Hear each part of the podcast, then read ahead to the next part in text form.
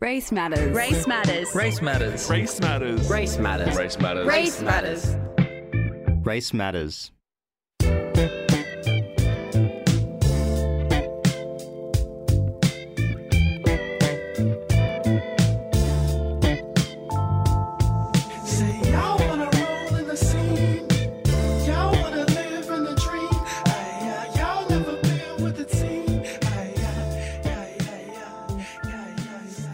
Like to acknowledge that we are broadcasting on unceded Gadigal land. This land has been in the hands of generations of Gadigal custodians for thousands of years before us, and it will continue to be in their hands long after us. It's a meeting place for sharing knowledge, stories, and song, and we are privileged to be part of that storytelling today and every day at FBI Radio. I pay my respects to Gadigal elders past and present. We're broadcasting from Redfern right now, the birthplace of black theatre in this country and a site for resistance and resilience for First Nations peoples. You're listening to Race Matters. This is a show made by people of colour, speaking with people of colour about the ways we understand and value our racial identities. I'm Sada Khan. And I'm Darren Lasagas. Today on the show, we're speaking with Jason Om. Jason is a Walkley Award winning reporter on the ABC 730. He has a new memoir out. It's called All Mixed Up. It charts Jason's life growing up in Melbourne, his entry into the Australian media industry, grief, love, and everything in between.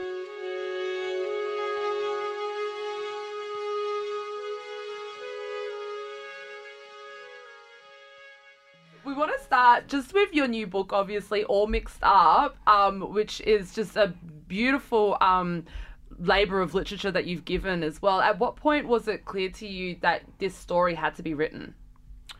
Well, this has been a really personal journey for me because the the inspiration for the memoir it really began uh, in twenty about twenty thirteen on the twentieth anniversary of Mum's death. Mum died when I was twelve, and to to deal with that, I blocked it all out. And when I got to twenty years later, I had all these feelings which came crashing back through the barricades that I had put up, and that was when I decided I really have to shine a light into the darkness of my past because I had a very confusing childhood and I began thinking about that. 2013 was the 20th anniversary.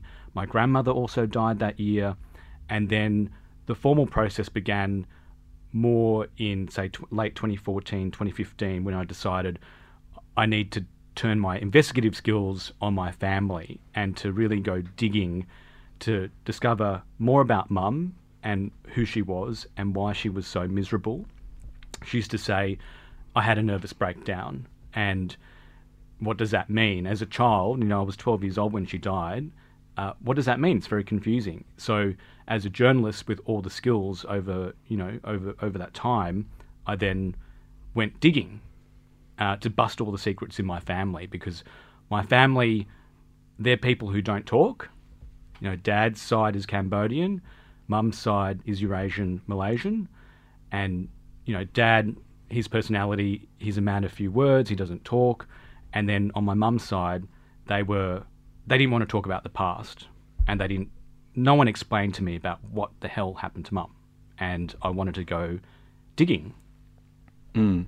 Speaking on the overlap of you know your journalistic instinct and the personal, I want to zoom out a little bit from all mixed up. It's been uh, five years since you wrote your you know really poignant piece uh, on the journey you've had sharing your queerness with your dad and his acceptance of who you are. I feel like especially when the past few years since the plebiscite on marriage equality, a lot of us, uh, myself included, were compelled to share intimate details um, of our lives in order to grant uh, to grant our humanization, essentially. As an extension to all mixed up, I guess, how do you draw the line between what is sacred and what makes sense for public storytelling? That's um that's a really good question. I think you know I I I was really when I look back at that article that I wrote in 2017 about my dad's 15 16 year struggle with my sexuality, I was terrified about writing that because you know it's not a, I didn't take that lightly. It was a very deeply personal thing that was happening with me and dad and when I started writing thinking about writing that it hadn't finished in the sense that we were still at a point where dad wasn't accepting me and I was thinking, do I write this piece where I'm kind of saying, Dad, Dad has said, you know, he's not going to come to the table. Do I write that piece, or do I wait a little longer until he kind of comes round? And I was really worried about, uh, you know, am I going to be blowing up my ABC career by inserting myself into a very vociferous debate around same-sex marriage, and also exposing my dad, you know, putting putting him in the spotlight.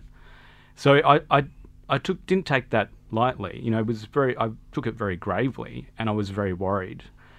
But in the end, he went through all the editorial processes, and uh, the ABC decided to publish it on the day of the outcome of the postal vote. So, it, you know, it, and it was a deeply personal story. That's what it was. It was from my own personal perspective, and you know, if you think back to that time, the focus on culturally diverse community, it, it just wasn't there. You know, the focus, there was no focus on culturally diverse communities, and that was a real um, gap in terms of, you know, the people out in Western, you know, the communities in Western Sydney. That was a real gap there. And when you look at, you know, say my story, I'm not from Western Sydney, but I come from a culturally diverse background, and Asian, you know, there was no discussion among Asian Australians in the public sphere about same-sex marriage, mm.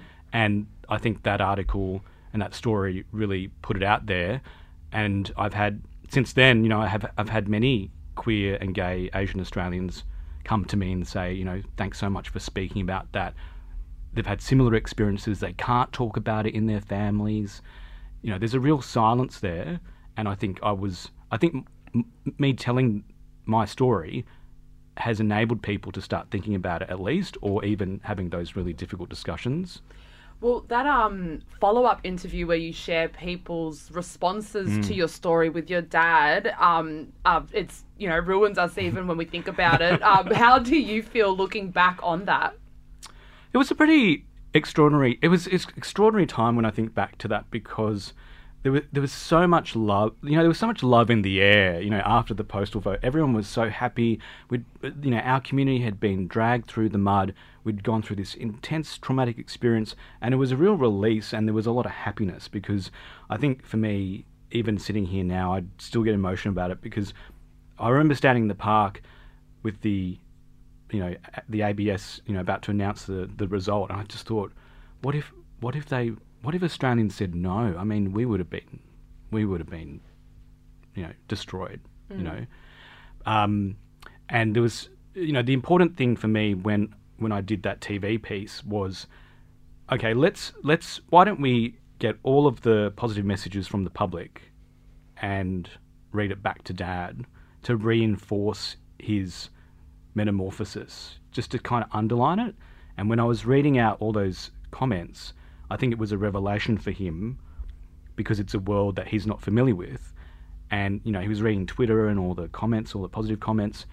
And he was in this world where he thought it was very shame, you know, being gay is shameful. And he was really, yeah, just kind of in, in a rut of anxiety, I think. Mm. And then when he saw that I was widely accepted and that our story was, you know, loved, then he, you know, he, kind of underlined his his journey. Mm. It's so wild hearing like your the like what's happening behind the stories that you're telling publicly and hearing you speak about it now because I remember when the results came out I was also in a park because I had to step out from my office where I was working at the time. Everyone in that office was straight and they were like how are you? Like are you okay? I'm like I can't do this. Like I'm going to step out when it gets announced on the news. I'm going to sit I'm going to sit in the park by myself and and take this news in which I did. And yeah I felt that moment of like what if they say no? Like Yeah. and it was like crushing but obviously it didn't. Um Yeah, I mean, look, seriously, uh, people would have lost their lives. That's Yeah. the reality. Is that if we didn't get that result, and I don't think the pollies really understood that. You know, they they didn't understand the gravity about what it does to our well-being, about you know, this is who we are, and we're not just playthings. You know, it's you know, politics is a game, and we're not you know political football as as as we now we're having kind of that debate Mark two now. Like it's you've got trans people mm. and the the issue around you know pride jerseys, and so we're getting we're again getting dragged through the mud again, and it's quite tiresome. It's really, it's just like bloody hell. Like, like- Again? I, I know exactly. It's like, yeah. Um, you touched on this just then briefly, Jason, but broadly, when speaking about queerness and the Asian community to an outside audience, how do we resist the trappings of pitting our communities as more homophobic, as they're you know stereotypically known, and and bring nuance to our queer and cultural experiences? Yeah, look, I think going back to this idea that there was a gap during the same-sex marriage postal vote about the, the, the communities who, who were overlooked, I actually think there were a lot more people in Australia who were in the middle. So I think Dad was somewhere in the middle because he was on the fence and he was going to be able to be convinced to vote yes. And I think there were a lot of people that the campaigners didn't think about. And I think that they could have gone out there and actually uh, talk to those people. And we had what six, was 60 40? So, you know, it, it would be interesting to know now where has that shifted over the p- past five years and whether culturally diverse communities have actually come to the table? Because I think there were I think there's a whole bunch of people who are in the middle. Mm. Because at the end of the day you know Asian parents they love their kids you know they do. But sometimes they have a bloody hard time of actually expressing it in the conventional Western sense you know um, uh, you know and you've talked about you know you you would know all, all, the trappings around that about you know not expressing feelings uh, and I do think that I I do wish that Asian parents would think more about that, about expressing their feelings and saying "I'm proud of you," because as a community, I don't know where you know I don't know where that you know repression will will takes us. You know, I, I would I want Asian parents, and and there's been a bunch of articles as well about Asian parents, younger Asian parents, saying I'm not going to do what my parents did to me, mm. and that's that's great.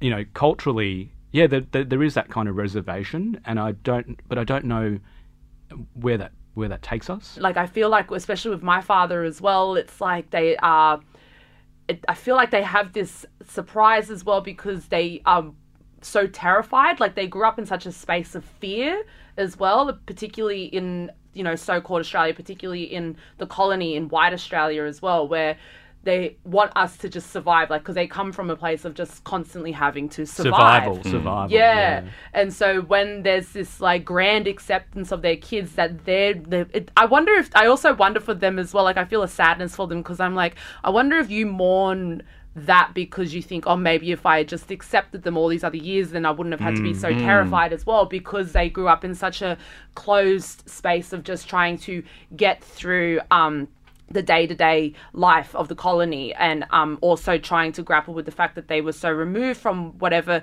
um, their cultural origins were as well, and trying to keep it all still interconnected for their kids at the same time. Like, it's so much to grapple with. And so, when they see that there's this, like, you know, grand acceptance of their children in the space that they never thought was possible, I, I just sort of think back to how how harsh Dad was. I mean, he was, you know. You need discipline. You know, he'd always say, "You need discipline."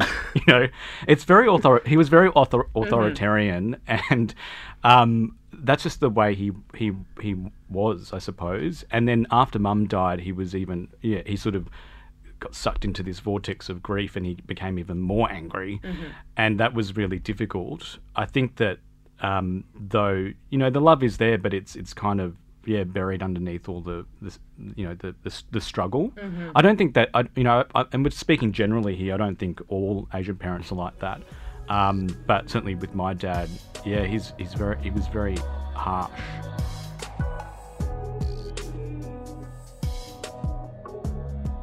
Jason, your dad hosted the Khmer show on SBS Radio when he um, came to Australia. The way that passion for broadcast transferred from him to you is fascinating to watch unfold um, in the book because it's not really clear cause and effect. It's like it felt like it was tacitly meant to be, but it still happened quite independently. But I feel like there are moments in the book where maybe you're working on a story or building building a story where you step back and say something like, "Oh, I've become my dad." Um, what are those moments like? I have, I, yeah, I have become my dad in so many different ways. It's, uh, I don't want it to be like that, but it's, that's what's happened. Look, I, I didn't go into journalism because of my dad. You know, dad's show on SBS Radio because he set up the Khmer language program. um, and he was, you know, he was the founder, one of the founders of that. He, because I didn't speak Khmer fluently, I had no I, I had no clue about what he was saying when we listened to him on the radio. so, you know, there wasn't any there wasn't any connection that I made between his show and my my path into journalism. Um, you know, it was probably when I was 15 that I started thinking about, you know, journalism. It was either journalism, uh, graphic design, or environmental science because I was a bit of a greenie when I was 15 years old in the 1990s. Wanted to save the koalas and fundraise for saving the koalas and all that kind of thing. Um, but it wasn't, you know, he, he didn't want me to go into journalism uh, because he had some bad experiences in, in the industry. And, you know, but but here I am. I'm, I'm I am I'm, I'm doing exact and also I and I you know one of my first jobs was at Alchemy the youth radio show Alchemy on SBS radio you know back in two you know back in 2002 2003 and I ended up working in the same pretty much the same office after he'd left I was working in the uh, the ballet centre where SBS radio was in Melbourne so it was it was it was I was following unconsciously following the same path as my dad Yeah, I love it. Yeah. I love that. Yeah. Um, Jason, we'd also love to talk about um, your conce- the conceptions of race and discrimination within the media and news industry over the decades, um, particularly as you've worked throughout it. And in June, ABC News Director Jason Stevens issued an Justin. apology. Justin, Justin sorry. Um, Justin um, Stevens issued an apology for the racism and bigotry that was experienced within the ABC workplace. And um, you said uh, sometimes the broadcaster you love can let you down, and that it was an important first step. Uh, can you speak to how your experience at the ABC has changed since then? Yeah, I, I think you know, I, I after that story came out about Justin's apology, there were people on Twitter who were sort of dismissing it as you know as an insis- insincere apology, but. But you know, I've been I've been at the ABC for hundred years. You know, the ABC is ninety years old, but I've been there for hundred years. Um, but the the it was significant because it, it it was you know there would have been so much hand wringing within the ABC about oh should we do this should we say this and that's why I say that the apology was significant because it's about recognizing uh, what happened to you know to culturally diverse journos that's the first step and you know when I think of, think about my career uh, you know when I began in you know late 2005 in Adelaide because I was a cadet at SBS and then I moved to South Australia to work with the ABC.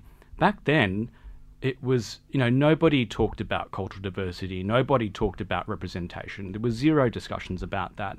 So there wasn't you know I wasn't on the radar uh, you know because within the ABC uh, they weren't looking at cultural diversity, and then secondly I was also in South Australia, which was considered you know the you know a void. You know, one person described it as as the darkness of South Australia, and that was back when the ABC was you know focused very, very Sydney centric. It still is to a degree, but that was when you know the other states were not you know considered weren't even considered. You know, um, they were known as the BAPH states. You know, Brisbane, Adelaide, Perth, Hobart, and Darwin wasn't even Wasn't even in the you know, not even on the radar. So I've been in the business for 18 years, I think 17 years or 16 years, 17 years at, at the ABC, and a, a lot has changed. You know, the landscape, the, the landscape has changed. You know, from no discussion about cultural diversity, where uh, to to having a South Asian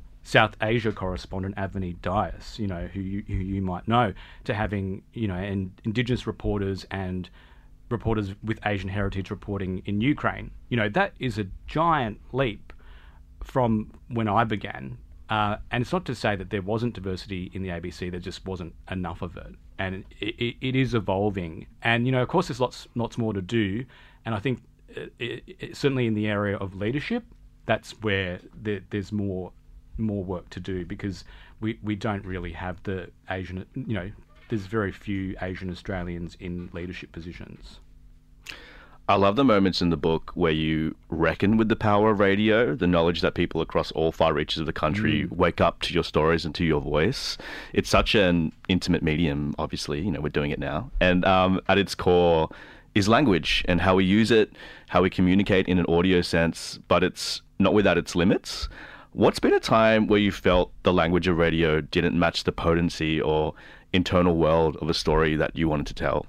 I used to use quite a bit of natural sound when I was in Radio CAF, um, and people would think, "Oh my god, that's like revolutionary," because we weren't. Because I don't think in a lot of the news reports, like it, it was very conventional. You know, people would just write the script and not think about Atmos, but Atmos really transforms um, uh, because it takes you there. I mean, look, that's a no-brainer to, hmm. to me. But back when I was like putting it in, you know, upsots and um, the actuality, people thought that was like a revolution. But I sort of think, no, that's actually the that's where you, where you sh- should start because what's happened is that in storytelling, it's less, as they say, less voice of God. You know, it's less the reporter, uh, you know, uh, preaching from on high about the story, and it's and it's bringing up the the actual talent. And I actually think that in storytelling, you need to let the talent breathe and let the personalities come through. That's you know, put more of that and less of the journo because for me it's never been about me in terms of telling the story in my script writing if you look at it it's not it's not about me and I think some journos misunderstand that uh, that it's not a, it's not about you yeah I feel like sometimes we've had battles on this show because it's like radio is also a system. You know, like there are unquestioned modes of you know tone policing or like etiquette. You know, good radio sounds like this, or a good radio voice sounds like this. The way we speak about, or the way we speak should be structured like this. And I guess this speaks to exactly what you were talking about in like, you know, what is revolutionary to some is like normal to you.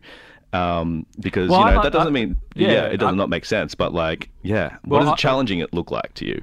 Well, I, I like I like listening to FBI and community radio because the voices are more real. So you get a sense of yeah. It's just it, it's being it's about being authentic. And for me in storytelling, I, I'm looking for the real people. Like I, I you know I don't personally I don't I don't particularly like doing celebrity interviews or you know focusing on celebrities because it's it's you know they've got enough of a platform. And and I look for the everyday stories and the personal stories and that that's what I focus on is the people because that's what that and often often the best stories are from just ordinary people um, say in a disaster or um, in some massive news, news event. It's those people you know because it, it, it, it's about connecting with the audience so that they can relate I want to bring it back to all mixed up. Um, you know, it speaks to living in a white Australia as an Asian gay man. Um, it seems like, you know, unfortunately, a bit of a rite of passage that you reckon with, and then ultimately reject this idea of a of a sexual hierarchy. Yes. You know, being on Grindr and seeing no Asians, no rice, and like sitting between derision and fetishization Yes. as an Asian man. Um, you know that we exist outside the systems of power that would prescribe value um, and desire to our ethnicity. I'm wondering if you could have skipped that part in your life, would you?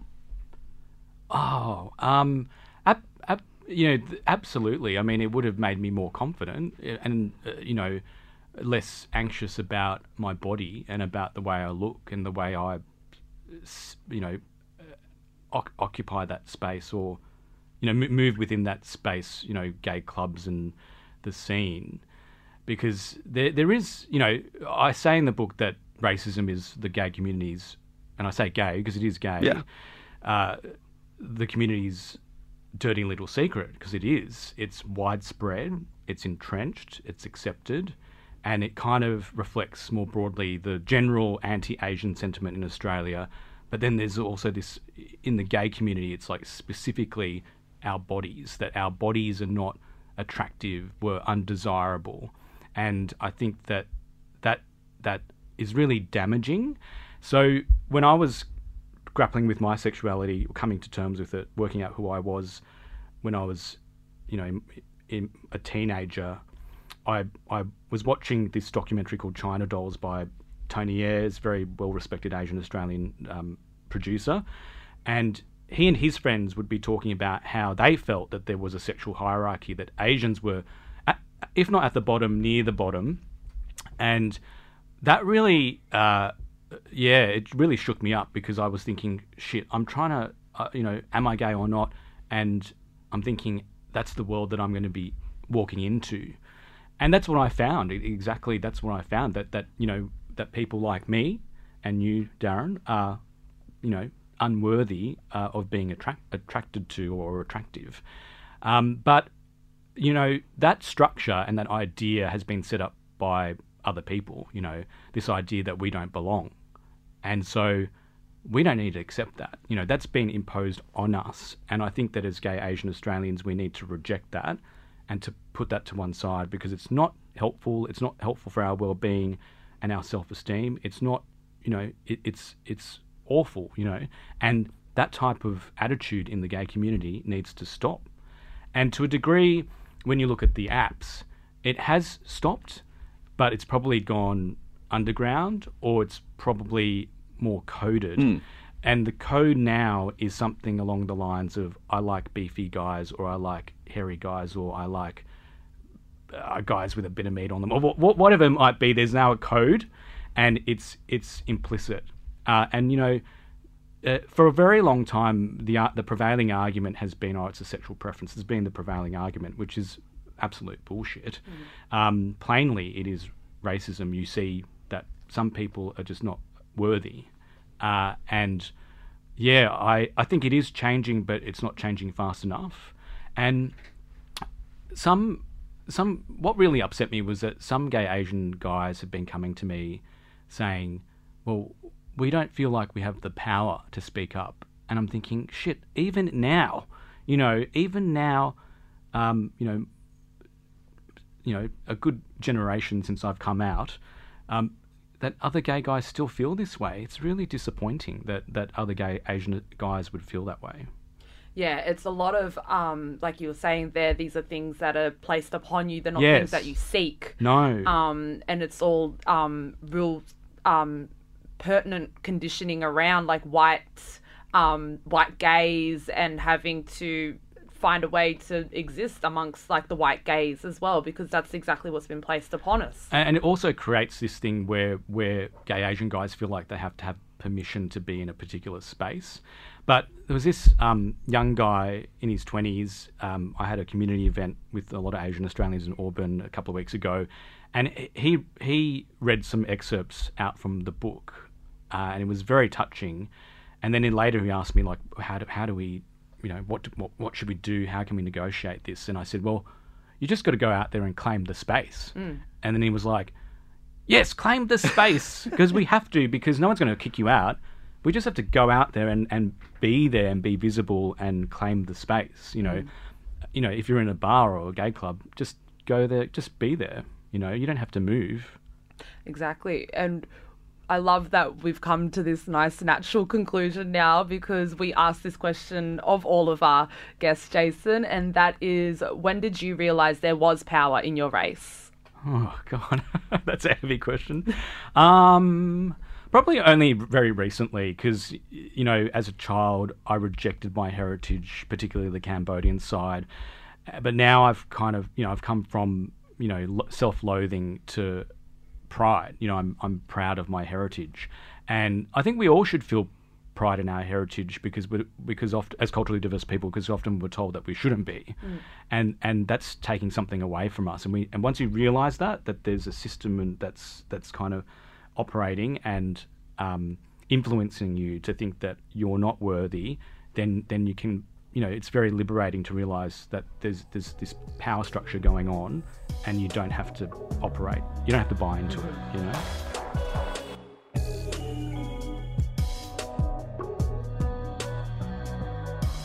Race matters. Race matters. Race matters. Race matters. Race matters. Race matters. Race matters. Race matters.